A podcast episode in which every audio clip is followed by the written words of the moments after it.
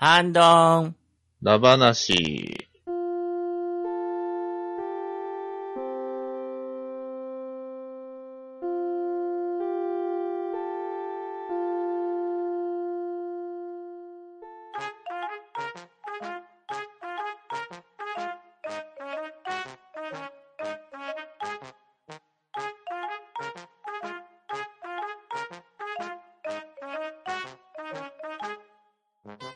はい、こんばんは。ハンドンダ話始めていきたいと思います。まず出席取ります。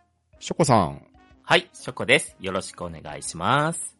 とめきちさん、はーい、とめきちです。よろしくお願いします。アトナディさん、はい、バトダディです。よろしくお願いします。そしてパンタンでお送りしますが、今夜のハンドンダ話は、ダイソーダ話をしていきたいと思います。おー。おー。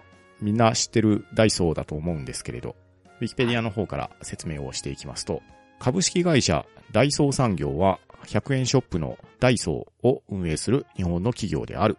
日本国内に約3300店舗、世界26の国家、地域に約2000店舗を展開していると書かれております。で、創業当初はスーパーマーケットの駐車場に店舗を構える移動販売露店方式の100円ショップを運営していたみたいなんですが、1980年頃の100円ショップは、問屋から全ての商品を70円以下で仕入れて100円で売る状態であったことから、商品の質にも限界があったみたいです。当時、ある主婦客の一人が、安物買いの銭失いとつぶやくのを創業者である矢野博武氏が耳にしまして、それ以来仕入れのスタイルを変えたみたいです。時には98円で仕入れた商品を100円で売ることもあるなど、売価100円の範囲で可能な限り質にこだわった商品構成に並行したところ、これにより矢野の100円ショップは商品がいいと評判を呼んで全国から引き合いが増えるようになったと書かれておりました。その後、スーパーマーケットのオーナーからテナントでの出店を誘われたことが現在のダイソーのルーツとなっております。100円商品は安価で品質は劣るという先入観を払拭するため、仕入れ原価が100円に近いものや、原価割れしている商品も100円として販売する手法を取り、また、テナント形式の店舗より、顧客はいつでも来店して買い物をすることができ、商品に問題があった場合は店舗にクレームを申し入れられるようになったため、移動販売に比べて格段の信頼を得ることにもつながり、それらの理由によって屋内の店舗形式による100円ショップを展開していく大きな原動力になったそうです。そして1991年3月、同社初めての直営100円均一ショップを香川県高松市の丸亀町商店街内に開店。創業時初期は商店街などへの出店が多かったみたいです。また、店舗にはナンバー〇〇とナンバリングをしており、小倉魚町店ナンバー16など、現在もその時期の外装で営業する店舗も存在すると説明されておりました。まあ、こんな具合で100円ショップといえばダイソーという風に思う人が多いんじゃないかと思いますが、今夜のハンドンダ話では皆さんにそれぞれのおすすめダイソー商品をプレゼンしていただきますので、よろしくお願いします。はーい、よろしくお願いします。はいお願いしますお願いします。では、早速、おすすめ商品を教えていただきたいんですが、ショコさんからお願いしていいですか？はい。めっちゃ実用品なんですけど。おはい。押すと泣く鳥です。あー、使うなー確かに大事ですね。バラエティ番よく見るな これが、なん100円？今110円か。なんですけどう、ん。これ、いいですよね。確かに。そうですね。もうな、なんとも愛嬌のある鳴き声で。もうね、何の役にも立たないんですけど、あれ、役に立つって。まあ、それはね、時々鳴らしたら笑うし、しかもね、このね、あの、ダイソーの話をするって聞いた時に、たまたま行ったんですよ。そして、いや、なんか、いいのあるかなと思ってやってたら、遠くからですね、この、聞こえてきたんですよ。子供がめっちゃ遊んでるのを、今手元にあるんですけど、それが聞こえてくるわけですよ、遠くから。いや、いや、これ、面白すぎるでしょ、と思って。見たっけ？ああ、これ、こいつか、と思って。だけど、これ、あれなんですよね。オスと鳴く鳥であって、決してびっくりチキンではないっていう。そうですね。そうですね。今の僕のモノマネは、あの、びっくりチキンばっかりやってましたからね。ねえ、これ絶対紹介しないとと思って買いましたよ ね。間違いないです。間違いないですよね、これね。うん。いや、なんかね、ツイッターかなんかで、あの、びっくりチキンのあの、を、何、ドラムの代わりに、こう、叩いてるやつを 見たことがあって、それも、すごい面白いんで見てほしいんですけど、いやーもう、それもあって、はい。まず、1個目の推しは、押すとなく鳥でした。ありがとうございました。はい、ありがとうございました。はい、ありがとうございました。ありがとうございまし。た。いやー、暗い家族も一気ににっこりになっちゃいますね、それだけで。そうですよね。絶対一家に一台欲しいですよ、ね。この価格で。で、子供がギャーギャーやってたのを親にうるせえって言われるやつですね。うんこれいいと思う。もうなんなら、あの、トメさんの笑い袋とかも一緒に。これ系ですよね、どっちか。ボタンピッね、とダイソーさん、いかがですか？いかがですか、ダイソーさん。あの、あの、おもちゃと一緒にいかがでしょうか？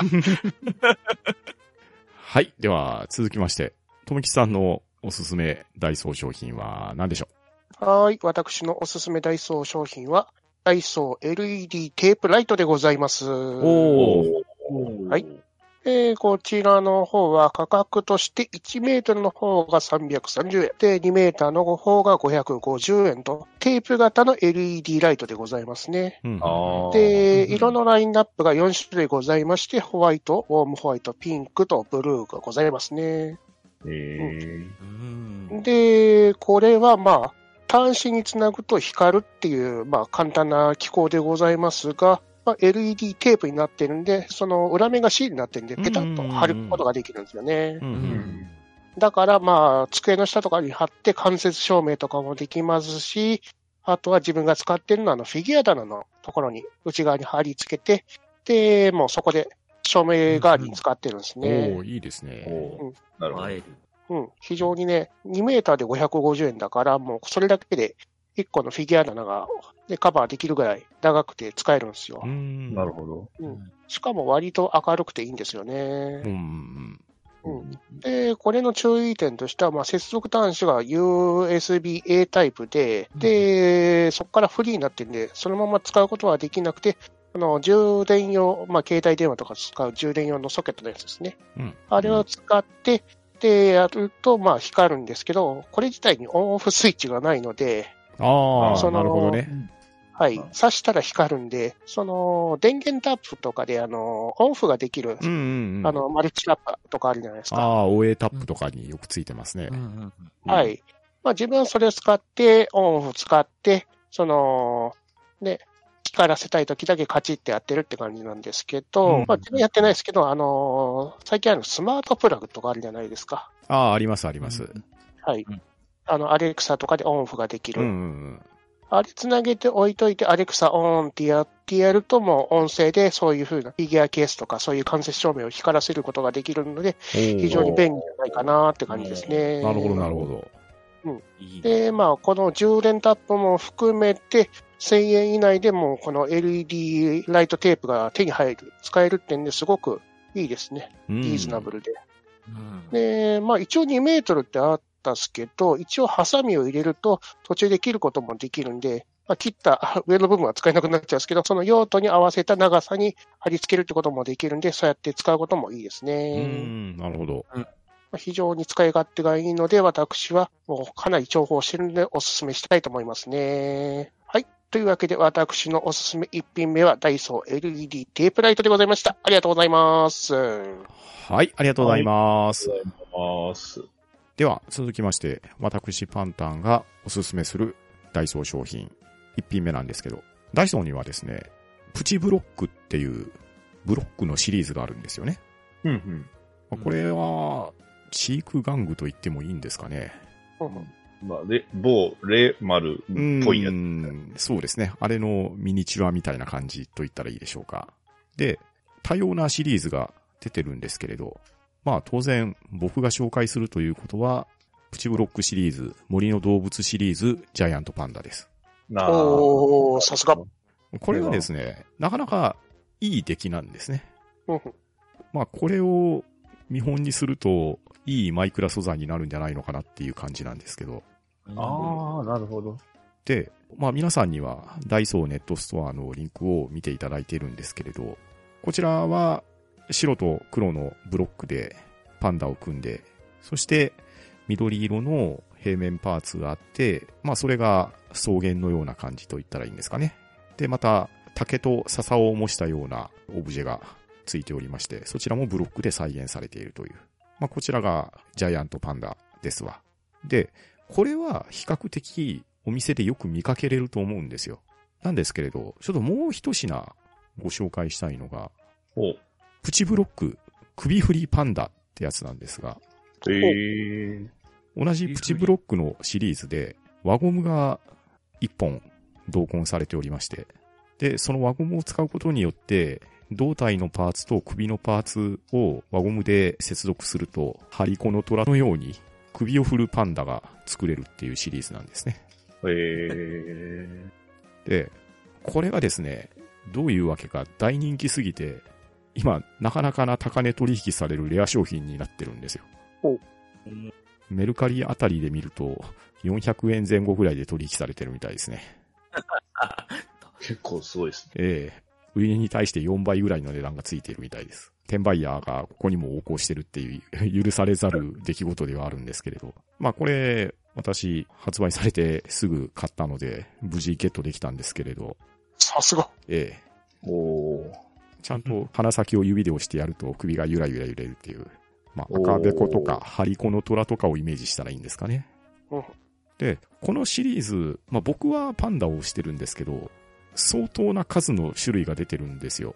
ええちょっと調べてみたんですけれど、112種類、わあ、すごい。え？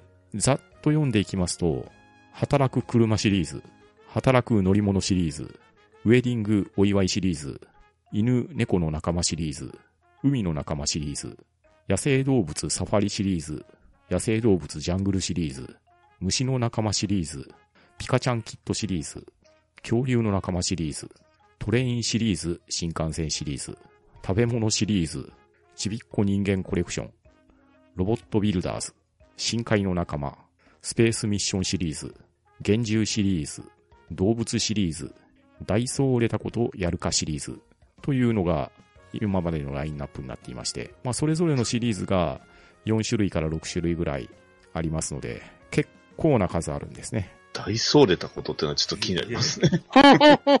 ちなみにダイソーレタコとシリーズがさっき僕が紹介した首の動くパンダとかのシリーズですね。首振りパンダとか赤べことかっていうシリーズですね。で、動物とかだけじゃなくって、ロボットとかもあるんですよ。へえ。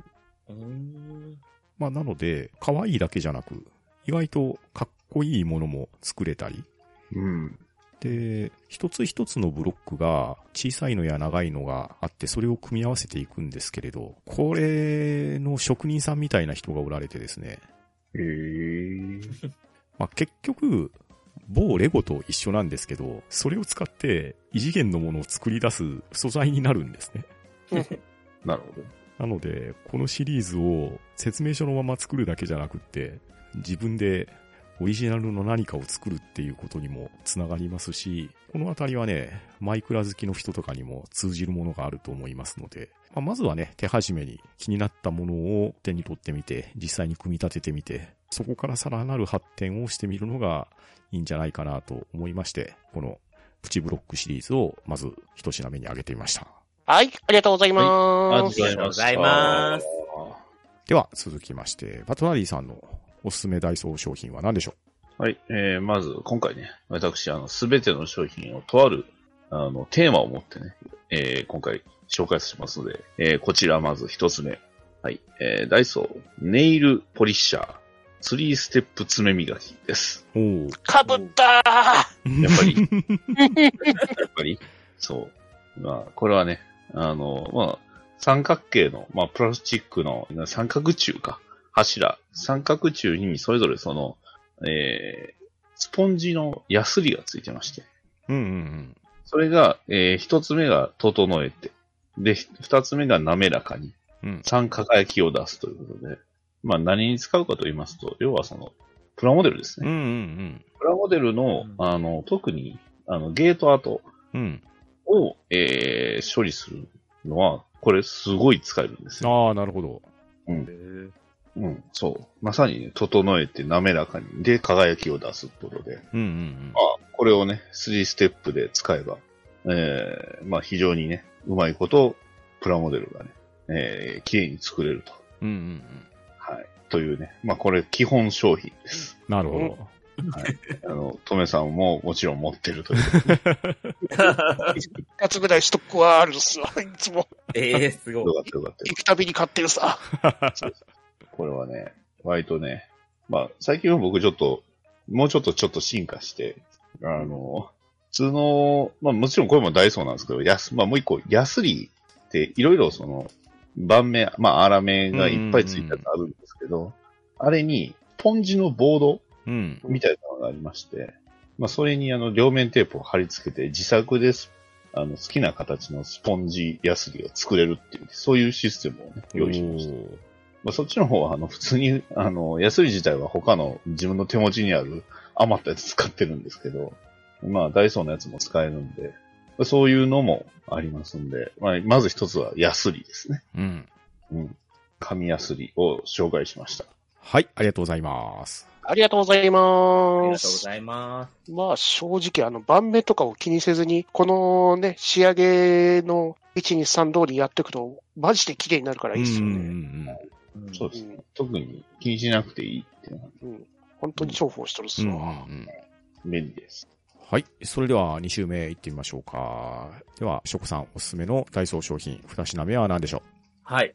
二つ目は、うーんと、飴ですね。ダイソーで売ってる。ううん。おざっくりとなんですけど。うん。いや、ダイソーの飴って、あのーちょうどいいサイズなんですよ。ススーパーとかで売ってる飴って結構大きいじゃないですか。やっぱり。うん一袋の量が。で、なんか消費するのが結構大変なんですけど、ちょうどなんて言うんだろうな、あの、コンビニで売ってる量の7割とか6割ぐらいの量なんで、うん。うん。本当に、なんだろうな、味に飽き飽きかけた頃に食べ終わるっていうか、本当に、本当にいい、ちょうどいい、あの、量なんですけど、あと、何ですかね、チェルシーとかだと、あの、スーパーだったら、アソートぐらいしか売ってないんですけど、うんダイソーさんはね、あの、ヨーグルトだけ売ってるんですよ。な、なんだって。なるほど。ねえ、大体ヨーグルトが一番美味しいじゃないですか。まあ、個人差は、これは個人差はありますけど、ねえ、やっぱヨーグルトだけ欲しいじゃないですか。ねえ、まあ、バタースカッチもまあ美味しいですけど、うん。やっぱりね、うん、ヨーグルト一番かなって思って、で、まあ、これが、中身がね、ヨーグルトだけっていうのも売ってるし、あの、よく、あの、大玉ミックスとかってあったじゃないですか。うんあありますねうんうん。まあ、あれもなんかアソートだと思うんですけど、あの、ダイソーさんはですね、コーラ味だけで、あの、あ売ってるんですよ。うん。おあ、ー嬉しいですね。ね、まあ、あれ、大玉のなんだろう、ジェネリック品みたいなんですけど、それでも、コーラはね、これは僕リピって買ってるんですけど、うんううんんこれがとっても自分的には贅沢な味わいとなっているっていうことで、はい。いや、ダイソーってあの、食品関連、タレとかもうん。うん。少量でいいんですよね、うん意外と。確かにね。うん。あうちそんな人数いないんで、あの、本当に、なんだろうな、ゆかりとかの量とかもちょうどよくて、ああ、そっか。そう、なかなか消費するの大変じゃないですか、普通の買うと。んんん あれがね、いい具合の量が入ってて、うん。まあ、あれもそうなんですけど、まあ、ふりかけとかもね。うん。あそこら辺の、なんだろう、食べやすさっていうか、使い切りやすさがすごい、ダイソーさん最高なんで、うん。はい。はい。なんでちょっとざっくりしてるんですけど、はい。ダイソーの飴最高なんで、売り方が。はい。なんで、2個目の推しは飴でした。ありがとうございました。はい、ありがとうございます。はい、ありがとうごあざいます。りがとうございます。では、続きまして、ともきちさんのおすすめダイソー商品二品目は何でしょはい。私の二品目は、えー、昨今、まあ、映画を見たりすると、まあ、特典をもらったりしますよね。うんうんポスターだったり、うん。うんうん。あの、はがきで、ポストカードだったり。はいはいはいはい。で、コンビニとかで、あのーお菓子とか買うと、クリアファイルもらったりとか、いろいろありますよね。うん、ありますね。はい。そんな時に、ね、あの、飾り用にどうすればいいかと思ったら、あるんですね。フォトフレームというやつがう。ん、ありますね。はい。で、このフォトフレームっていうのは、まあ、大きさがもう A2 から B5 ぐらいですか。そこら辺までありますし、ポストカードのやつもあるですから、まあ本当に配布物で、あの、綺麗に飾りたいと思ったら、もうこれ使えばもうバッチリでございますね。うん、ですよね。うんで、特にまあクリアファイルとか、本当にどう使おうとか、でも飾ろうとして穴開けるのもったいないなと思ったら、もう A4 サイズのフォトフレームを買ってくれば、普通のあのクリアファイルだったらそのまま、ね、ポスターとして飾れるんですからね。うんうんうんうんいやー他の文具屋とかで行くと割とフォトフレームって金張るんですよねうん。。そうですね。いい値段しますよね。確かに。うんで、ポスターとかも普通の文具とか行くと1000円以上とかするんですけど、ポスターフレームもダイソーで買えば500円。おー。もう半額以下ぐらいで買えちゃったりするんですよね。うんうんうんうん本当に、す最近そういう特典の飾り方とかどうしようと思うときに、本当に重宝しますうん。うんね。ですね。うんで、私は、あの、バッドダディさんからいただいたホロライブマンチョコを、あの、ダイソーのフォトスタンドのやつで飾っておりますね。なるほど。なるほど。なるほどはい。いつかね、ガウルグアちゃんの単品のあれが出たらね、また出たらいいいな。自分でも頑張るけどさ、飾れたらいいな。ね。本当に。はい。はい、というわけで、私の2品目は、フォトフレームシリーズでございました。ありがとうございます。はい、ありがとうございます。はい、ありがとうございます。では、続きまして、私パンタンのおすすめダイソー商品2品目ですが、僕もね、とめきさんと一緒です。おフォトフレーム、ないしは額縁なんですけれど、うんで、いろんなフォトフレーム出てると思うんですけど、僕がおそらく一番買ってるフォトフレームは PS フォトフレームってやつなんですよ。これは何かというと、透明なプラスチックの板と板の間に飾りたいものを挟んで、で、その透明なプラスチックの板の四隅に穴が開いてるんですね。で、その穴に、これまたプラスチック製のピンがあるんですが、そのピンを四隅に刺すと、透明なプラ板とプラ板の間に飾りたいものを挟んだクリアフォトフレームになるという代物なんですね。うん額縁がないので、全体的な厚みが薄いっていうのと、あと、縁取りがなく透明なままなので、飾るものを選ばないっていうことですね。ああ、確かに。今実際僕が使ってるデスクトップ周りにも何個もあるんですけれど。うんで、これ、はがきサイズから L 版サイズぐらいがおすすめではあるんですが、うん指定の大きさっていうのが特にないので、この透明の板の範囲に収まるものであれば、なんとなくかっこよく何でも飾れてしまうっていうのが売りだと思うんですよ。で、最近ね、映画の特典とかでも、まあ、はがきサイズのイラストカードなんていうのがよく配られるじゃないですか。ですね。まあ、そういうのにも向くんですけど、実際、スラムダンクの時にあったんですけど、シールのカードとかっていうのが配られることあるじゃないですか。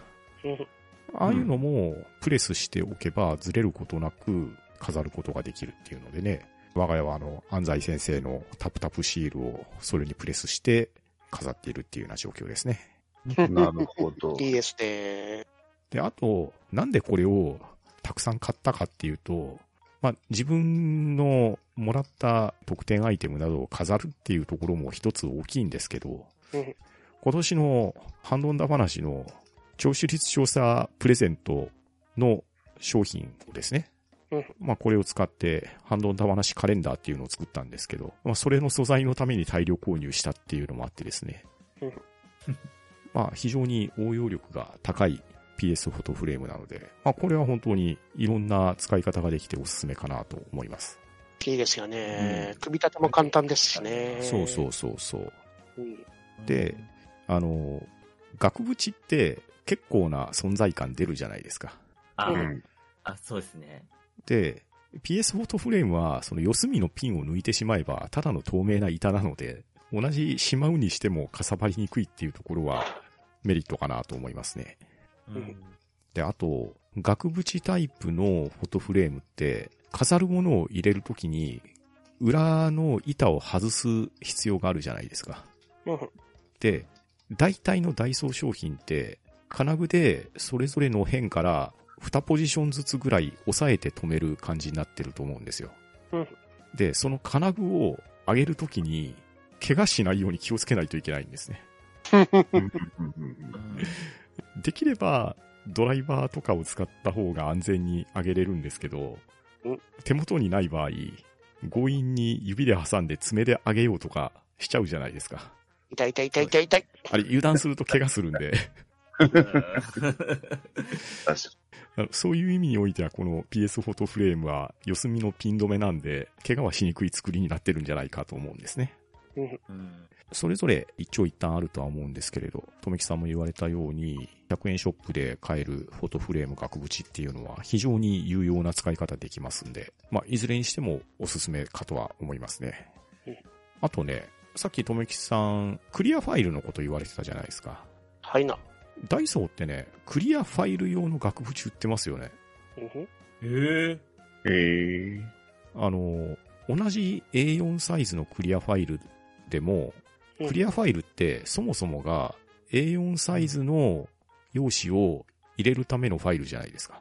そうですね。だから、ただの A4 サイズの飾る額縁だったら、縁が隠れるんですよ。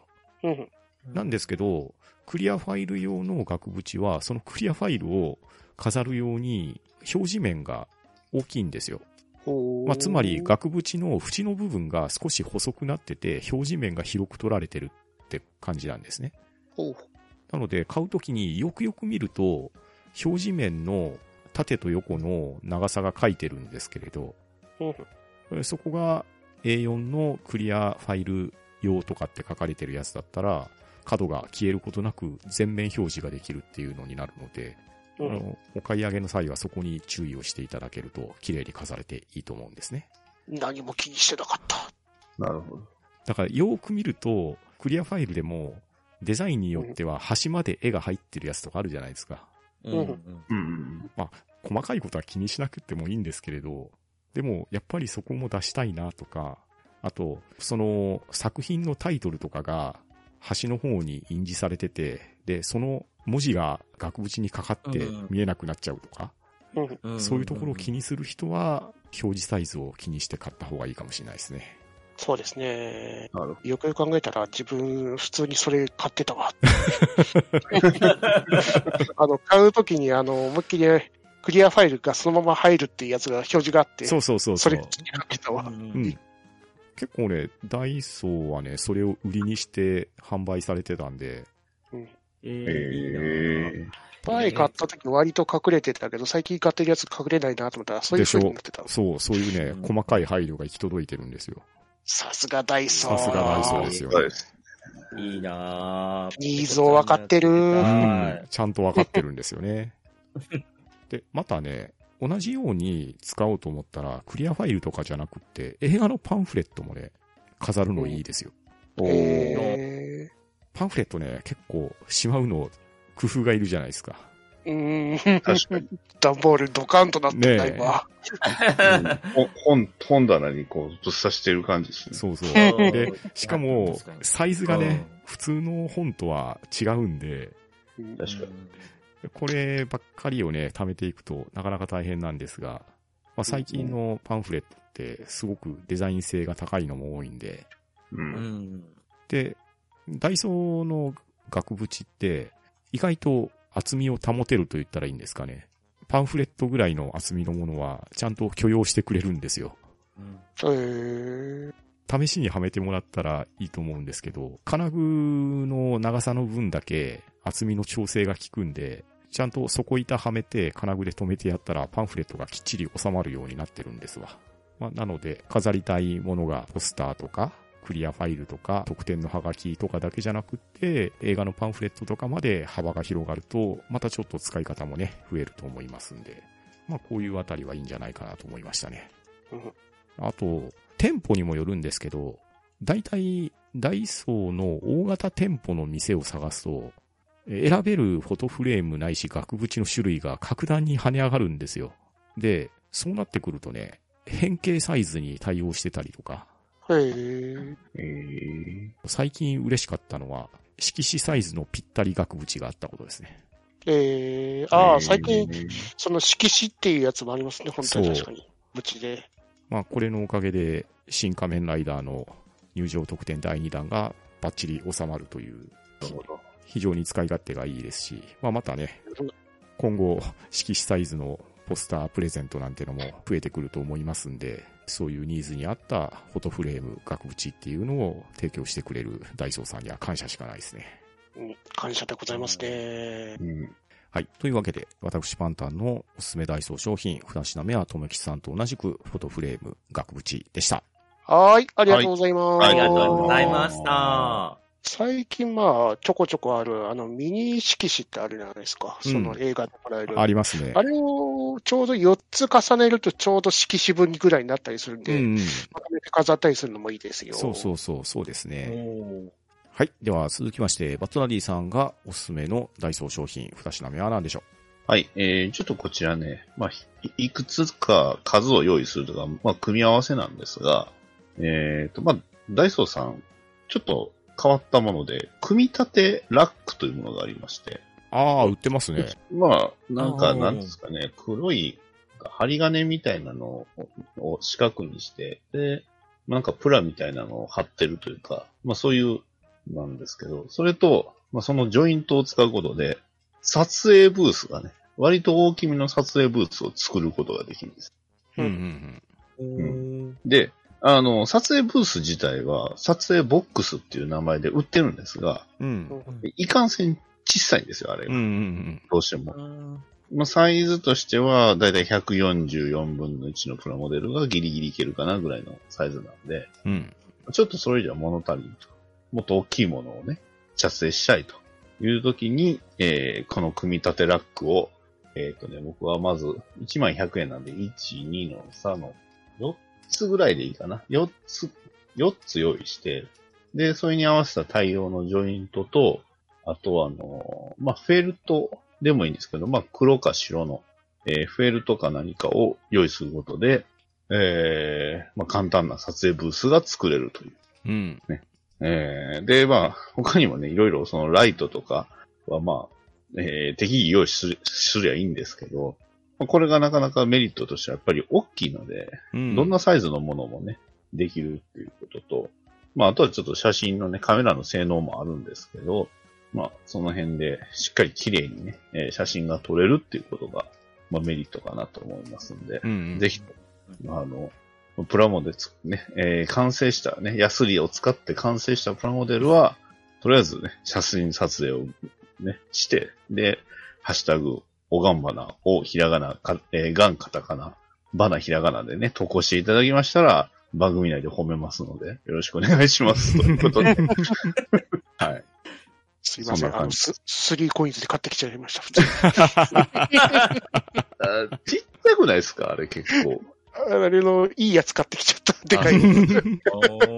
LED ライトも最初からついてるし。はいはいはい。あのね、ライト、僕もね、スリーコインズのライトのやつ使ったんですけど、うんライトのね、ところの接着剤とか両面テープが剥がれよるんですよ。あれへすぐ剥がれるんで、ーうんもうそれやったら自分で使った方がいいやと。1500円のやつは割とできんよ。あ、そっか。400円でできますんで。はい まあ、もうちょっとかかりますけどね。はい。ということで、えー撮影ブースです。はい、ありがとうございます。ありがとうございます。ありがとうございますす。はい、それでは3週目いってみましょうか。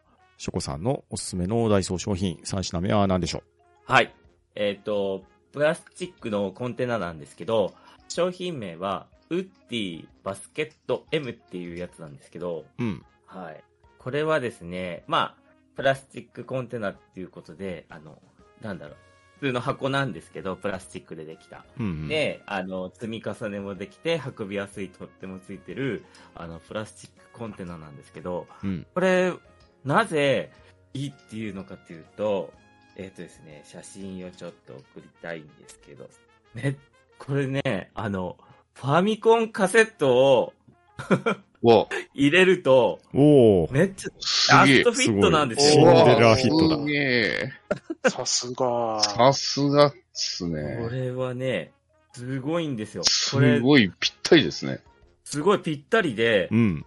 うん、ぴったりすぎて、逆に取れねえんじゃないかっていうぐらい。確かに。いや、まあ、取る。で、あの、ファミコンカセットもなんか微妙に大きさあって、なんか結構取れないのもあったんで、ね。もうんものによって若干ちゃいますもんね。めっちゃジャストフィットなんですよ。うん確かに。に。えこれね、なんで見つけたかっていうと、もう、あれですよ。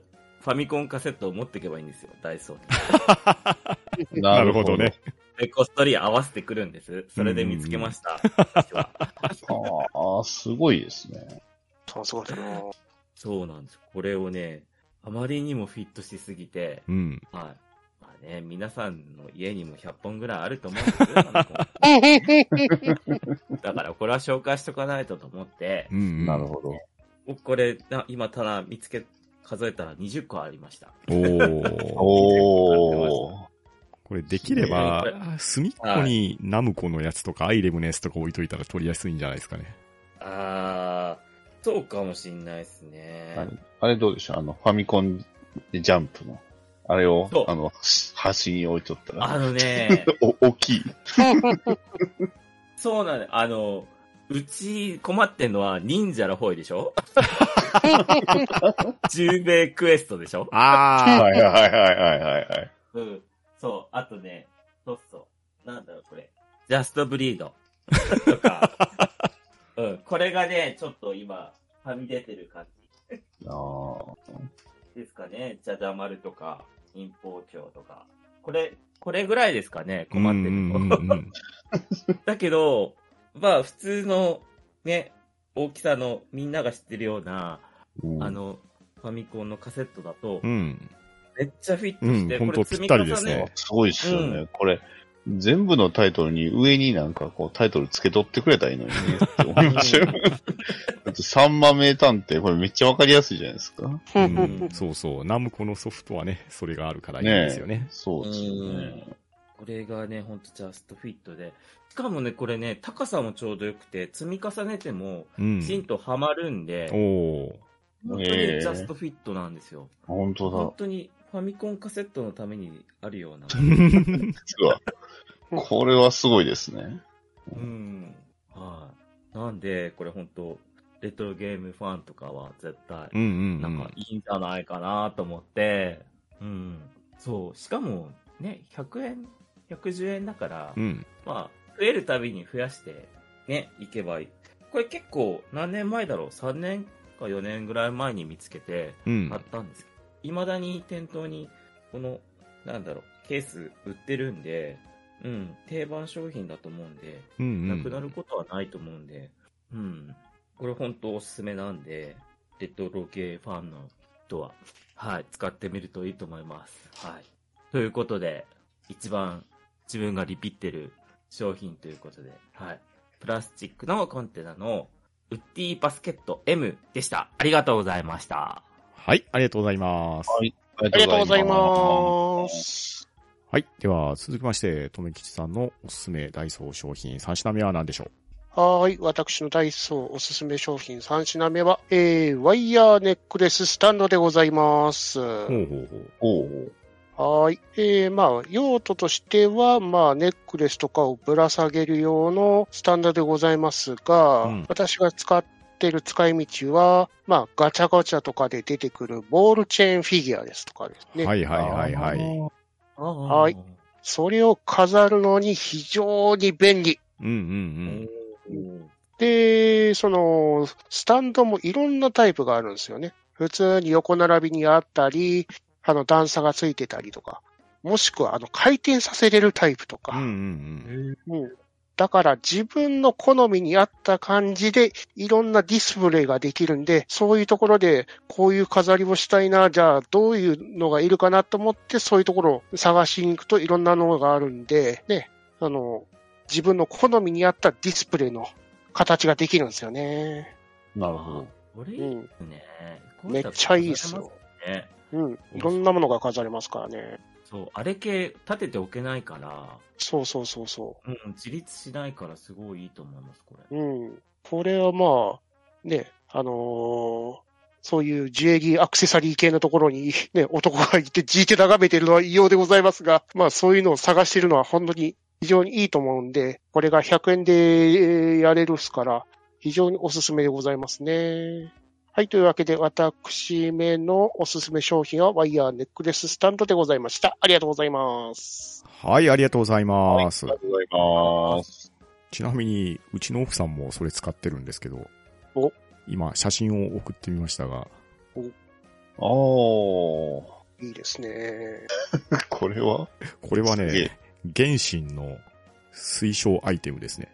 えー、さすが奥さん。これ、6個コンプリートしてて、ちょうど6個下がるからって、あーなるほどぴったりですね。うん。いいですね、これ。これもうぴったりフィットでしたね。しかもきちんと正面向いてる。そうそうそうそう。ちなみに私が使ってるのはこんな感じでございますね。おー。おーおー、いい裏ですね。後ろのやつですね浦さんか。ら、そう、浦さんから以前いただいたウルトラ変身アイテムシリーズをこうやって飾ってることございます、ね。あーなるほど、なるほうんなるほど。サイズはこれ、小度じゃない？か。これはこれは SH フィギュアーズフィギュアーツですうんか。なるほど。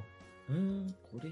うんで LED ライライトで照らされてますからね。ど。うん。なるほど。ダイソーありがとうー すげえ。あーいいっすね、このアイディアし。そうそう。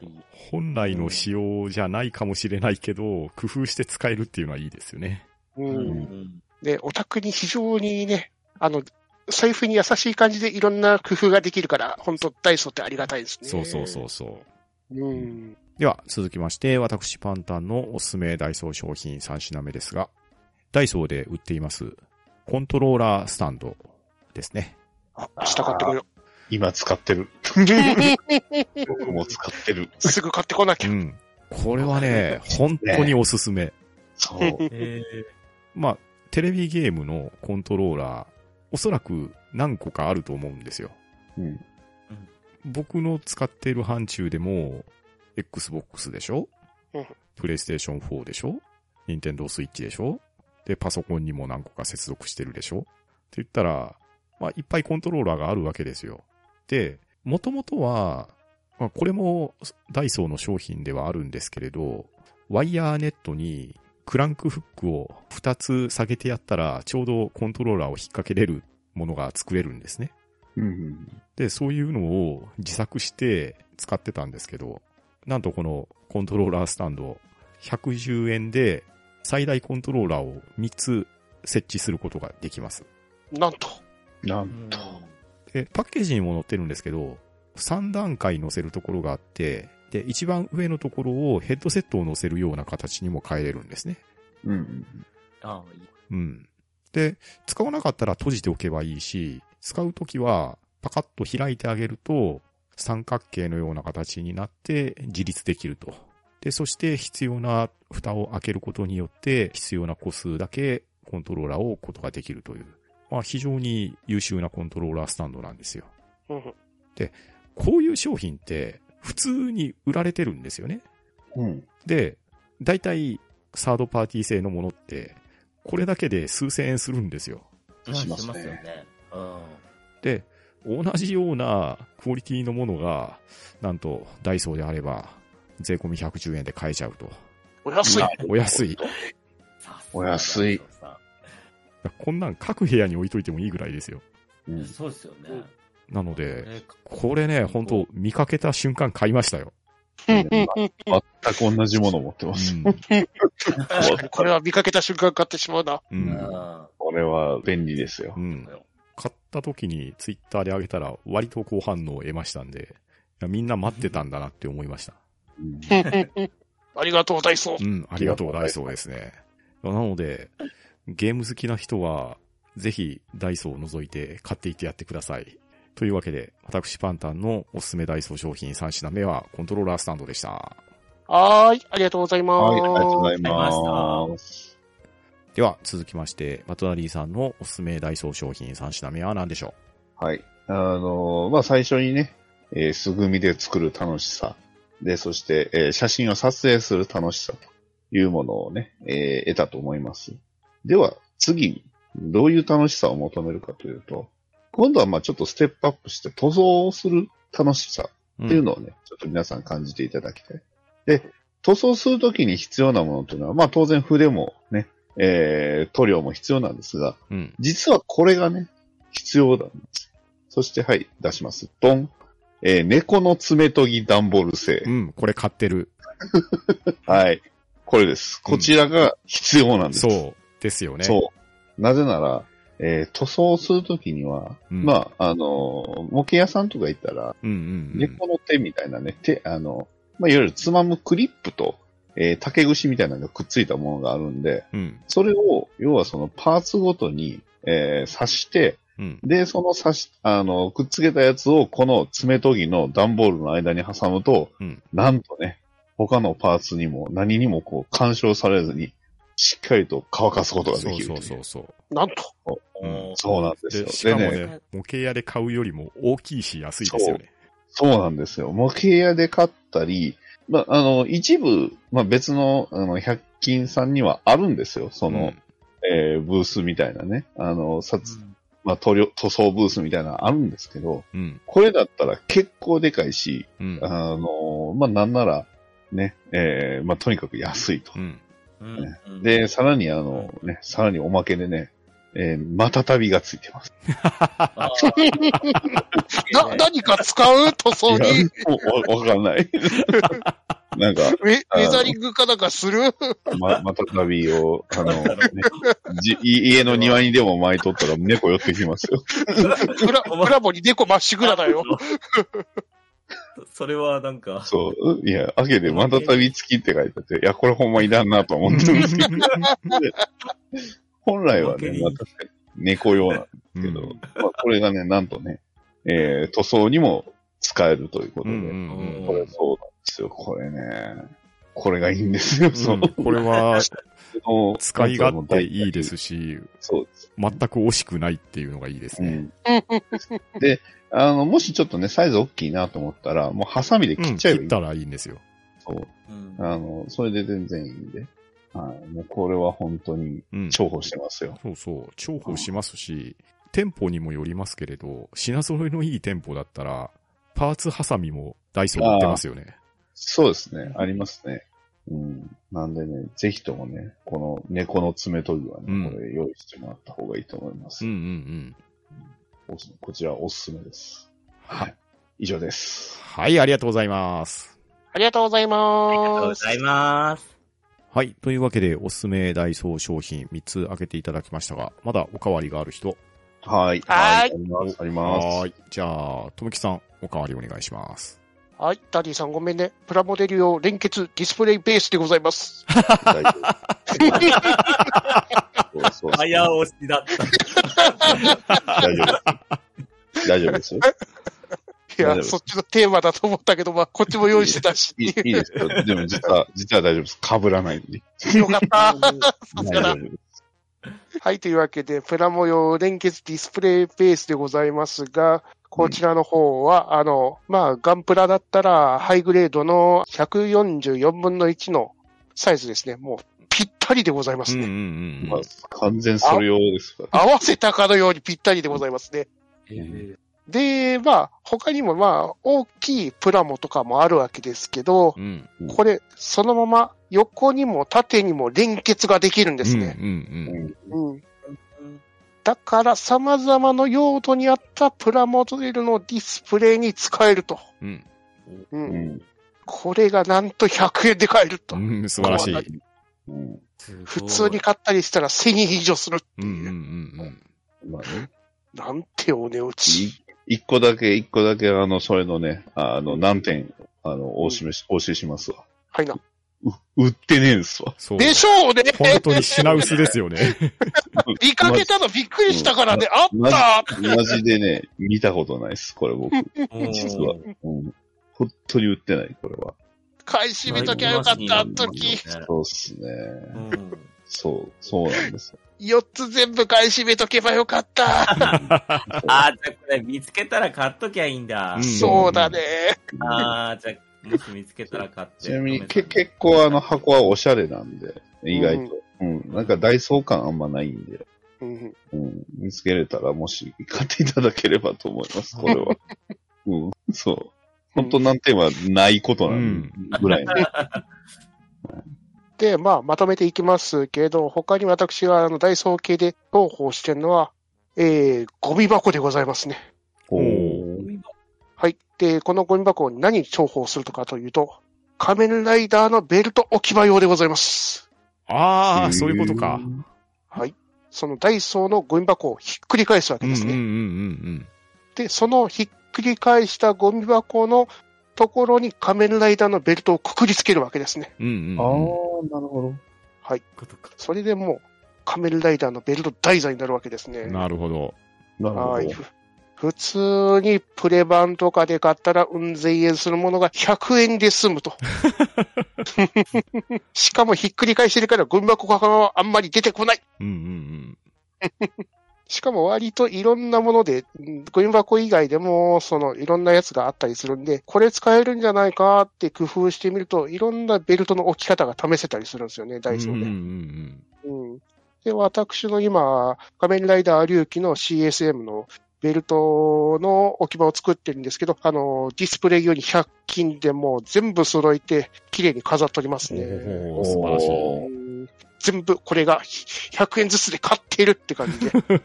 なるほど。ありがとう、ダイソーいいディスプレイになったっていう。うん はい。というわけで私から以上でございます。ありがとうございました。はい、ありがとうございます。はいありがとうございます。出ました。では、ダリさんのおかわりはいかがでしょうか？はい。まあね、えー、塗装しました。ね、じゃあ次のステップはって言うとやっぱ改造ですよね。うん。で、改造するのに、まあ、あの、最近のあの 30mm とかはまあいろんな穴が開いてていいんですけど、ここにちょっとこういう穴開けたいなというとき、ね、重宝しますのが、えー、こちら、えージルコニウムコーティング 2.0mm の、いわゆるドリルです。ほで、ただ、このドリルだけじゃ当然ね、えー手を、手でこう穴開けるのもちょっとめん、めんどくさいとか難しい。う。うん。そんな時に役立つのが、こちら、差し替えドライバー。えープラスマイナス差し替えドライバー。えー全長18センチメートルっていうのがあるんですけど、これに、要は、差し替えたら、なんとね、この差し込むところがちゃんと六角になってるので、なんとドリル場がそのまま刺さるんです。なんとおーすご。ないので、要はそのドリル場で、えー、まあ大体、ああいう穴は2.0ミリなので、2ミリの、あの、ドリルを装着すれば、まあ、200円でピンバイスが用意できると。へあの、え。ダイソー昔ピンバイス売ってたんですが、あの、今、ちょっと見つからないんで、まあ今あるもので作るのであれば、このね、えー、ドライバー、差し替えドライバーとドリルバーを合わせることで、ね、これでピンバイスが作れるというね、そういう合わせ技でございます。おー素晴らしい。素晴らしい。そして、ね、もう一個、えー用意しておきました。えーこちら、アルミナイフと精密デザインナイフを二つ合わせることで、えータングステンの筋彫りカッターを作ることができます。ほというのも、えーまあ、あの、精密デザインナイフっていうのが、えーダイソーさんありまして、こちらが、あの、まあ、めちゃめちゃちっちゃいナイフなんですけど、タングステンっていう、まあ、非常に硬い、えー合金でできてるんですよね。う。うん。で、大体あの、筋彫り用でタングステンってよく使われるんですけど、まあ、ただそのダイソーさんのやつがあの、受け手がプラスチックなんで、まあ、ぶっちゃけすぐ壊れてしまうと。じゃあ、受け手をこの今ね、えー紹介しましたアルミナイフに切り替えることで、えーなんとね、アルミ製のボディを持つ、えータングステンのナイフが用意できると。おで、たー。だ、あの、注意点としては、あの、そのままだと合体できないんで、あの、先ほど紹介しましたあの、ピンバイス、2ミリのピンバイスで穴開ける必要があります。うん。ただ、ジルコニウムコーティングされてるんで、アルミもしっかり穴が開きますんで、うんうんうん。これを合わせることで、えー、まあ、ね、えーさらに筋彫りもできるようになると。まあ、筋彫りまでできればもう完璧にね、もうあの、どこに出しても恥ずかしくもない、プラモデラーと言っても過言じゃないんでしょうん過言じゃないと思いますので、えー最後にこちら画像を送ります。はい。今回紹介しました。僕が今見つかる限りのもので作った状況です。ははい。左がその例のピンバイス。で、右がそのアルミナイフプラス精密デザインナイフです。おーあの、作りました。あの、撮影ブースで写真に撮りましたんで。はいこんな感じになっております。はい。ということでね、まあこんだけね、ものを用意するのは簡単ですので、まああとはね、ちょいといいニッパーを用意して、えー、あとはプラモデルを作って、ハッシュタグをひらがな、ガンカタカナ、バナひらがなでね、投稿していただきましたら僕が褒めますので、はい。多分半年後ぐらいにタイムラグよ。いいいっぱいもらってるんで、ね、ありがとう。はい。ということで、長々とすみませんでした。以上です。はい、ありがとうございます。ありがとうございます。ございます。では、続きまして、私パンタンのおすすめダイソー商品おかわりコーナーですけれど、まず、非常に実用度の高いものから、こちら、アルミテープです。ほう。まさにアルミでできてるテープなんですよ。へー。僕は何に使うかというと、バイクカバーの補強に使ってます。ほうほうへー。経年劣化で穴が開いたりするんですけど、そこの補修をこのアルミテープでできるんですね。へー。え、すげえ。ええ。で、本来であればホームセンターで、まあまあいい値段するんですよ、これ。なんですけど、ダイソー行けば、50ミリ幅、長さ10メートルが税込み110円で買えます。ほー。なんと、ダイソーバイクまで。すごいです。いや、バイクカバーの補修は多分ね、メインの目的じゃないと思うんですよ。もともとは水回りとかの水漏れ修理とかに使うもんだと思うんですけど、まあこそこを応用的に使わせてもらって、アルミテープを買ってます。なるほど。えこれなかなかバカにならないです。えー続きまして、キーホルダーキット。あー。なるほど。これいろんな形があるんですけど、丸いものがあったり、四角いものがあったり、また同じ四角でも、まあ、四角のもあれば長方形のもあったりと。このキーホルダーキットを使いまして、ハンドンダ話オリジナルグッズが作られております。ですね。うんうんうんさすが。さすが。なのでね、皆さん画像さえ用意すれば、自作でいろんなものが作れるようになりますんで、おー。うんえこのあたりはね、オリジナルグッズ工作になかなか向いてると思いますよ。うん血を入れれば。そういうことですね。えーちなみにプリントするときは、ブンブンの写真マルチプリントを使って大きさを調整しております。ハンバナのね、ツイッターのアイコンとかあるじゃないですか。ううんうんんあの画像をセブンイレブン行って、で、マルチプリントとかを選んでやったら、1枚の写真用紙に何分割かで自分が選んだ画像をプリントアウトできるんですよ。で、それを使ったら、ちょうど丸いやつのジャストサイズに複数の素材を作れたりとか、うん。まあ四角いやつであれば四角いサイズの大きさに合わせて、今年のプレゼント企画の分でいけば、テイタンさんが書いてくれてたハンバナのアートワークとかを使って、で、それに合わせて QR コードとかも自作してプリントアウトすれば、なんとオリジナルグッズができてしまうっていう、まあそういう都合ですね。うんで、まあ毎年多くの方が応募してくださるので、それに合わせてそのシーズンになると買い出しに行って作っているっていう、まあそういう楽屋ネタですね。毎年ありがとうございます。ありがとうございます。まあ、なので、あの、実は大したものじゃないっていう、まあそこの種明かしでもあるんですけれど。いやいやいやいやいやいや、愛が。能力もあるから。アイディアでも、ダイソーありがとうん。いや、本当ダイソーにさんありがとうございます。お世話になってるわけですよいい。ですね。うんダイソーさんあとは、これといったもんではないんですけど、最近、ハンドンダ話でも、たくさんゲームをね、取り扱わせてもらってますけれど、それのね、いろんなカードゲームや体験ミステリーなんぞを安価で提供してくれてるっていうところも、ダイソーさんには頭が上がらないところですね。うん。楽しんじゃってますよねう。ん。すごい。いや、ついついね、休みの日とかにダイソーによってなんか面白いもんないかなって探してしまうのが日常化してるっていうところがあるんでね。まあまたこれから先もダイソーのアイデア商品にはいろいろお世話になっていくんじゃないかなってとこですね。ですね。はい。というわけで、今夜のハンドンダ話は、ダイソーについてお話をしてきたんですけれど、ダイソーといえばですよ、必ず話題になるのは、正しい発音何問題なんですけど。